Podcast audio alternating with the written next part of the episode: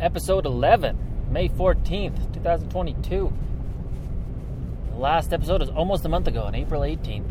And uh, it's basically a good sign that I have not. If I, I've been recording these while driving, and I'm driving right now. And since April 18th, this is the first real time I've driven anywhere by myself.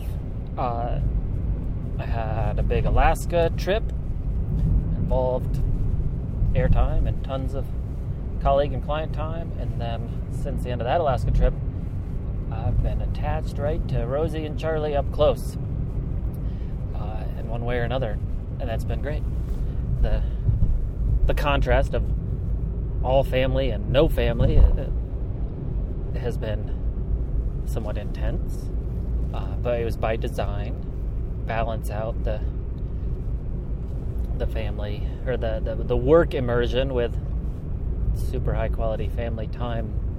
And I'd say we sort of lived that vision. It wasn't perfect. That time away was was hard for everyone involved.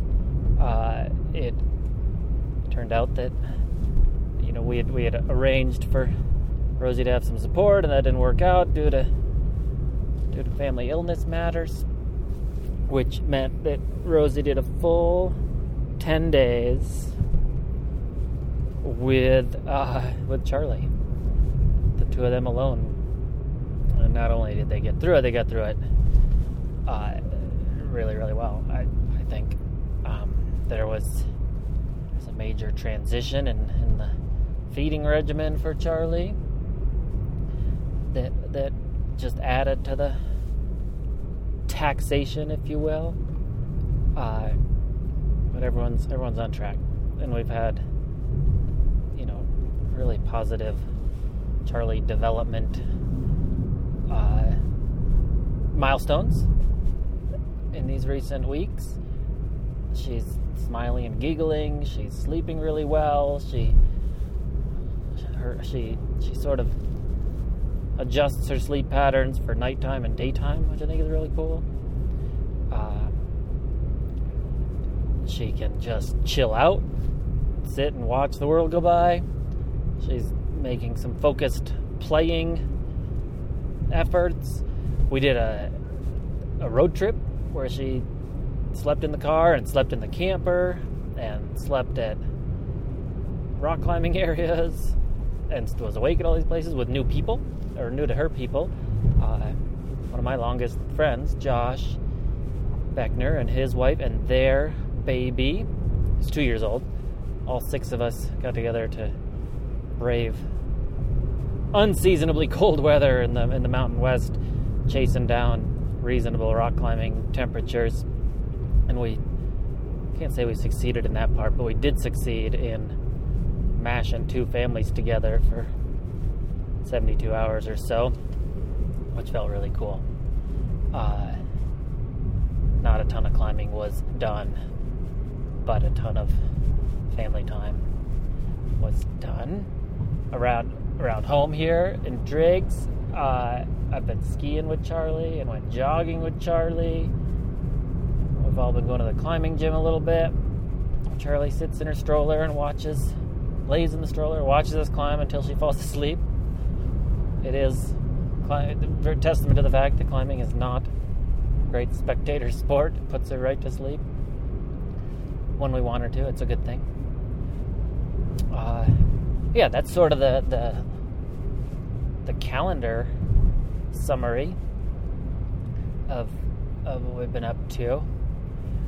Uh, and then looking looking into a little more. So Marisol on this vacation asked me what I was most surprised by about fatherhood. And I thought about it and I, I sincerely came up with this answer that I guess my biggest surprise is the the hormonal response, the biochemical response that that I get. I always knew that that women have this. We know that women have this. The breastfeeding thing, the the pregnancy thing, the those those are very real biological matters. and and I knew that I would feel very special about Charlie. But uh, but I've had opportunity to to spontaneously or or not, not spontaneously it's not spontaneous but uh, there's a clear correlation between certain types of, of activity and proximity to Charlie that triggers like undeniable uh, biochemical response in me that, that manifests as, as just like the warmest of, of loving feelings. It's all the it's all the stuff you hear about.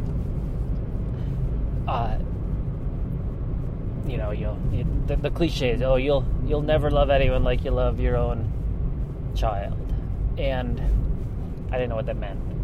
And it it very it like, I mean, I like her. I like hanging out with her. I, I like taking care of her. I like uh, providing for her and thinking about her development and all these like sort of put them in the in the challenge category and the the uh, intellectual, logistical, uh, yeah, challenge, opportunity category.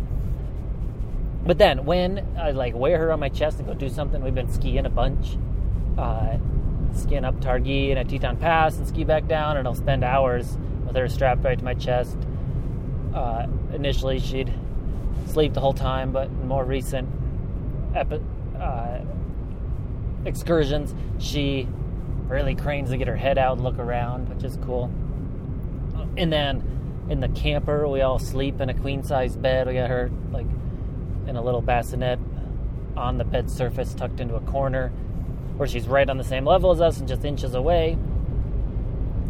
Uh, so these these physical, physically close situations where, like, my guard is down, I guess you'd put it, or I, am not I'm not explicitly like hanging out with Charlie. I'm just with her, or in proximity with her.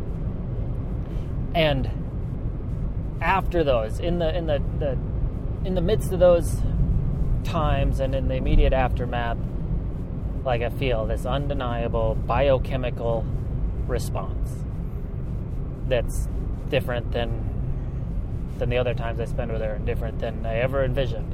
And I didn't, I didn't realize that would happen, and that's a surprise and the most pleasant of surprises. Uh, and again, it is the same thing everyone else talks about, just not articulated quite that way. And maybe I'm off base, but I feel like I'm pretty tuned in to my own feelings and moods and such. And this is this is truly like a like a, yeah biochemical. It's got to be hormonal. I don't I don't know. I assume it's hormonal we take into calling our camper, very small, slide in, pop up truck camper, uh, the little, the oxytocin oven.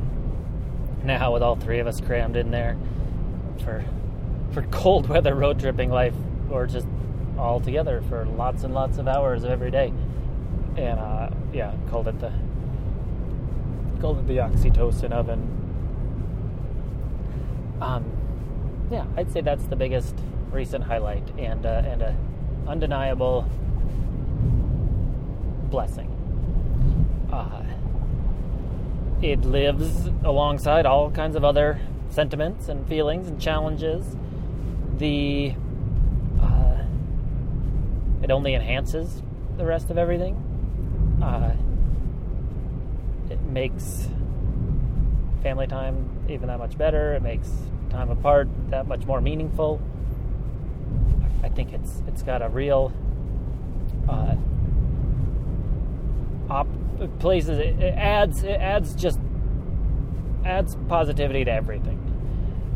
Having that experience, uh, and that's cool.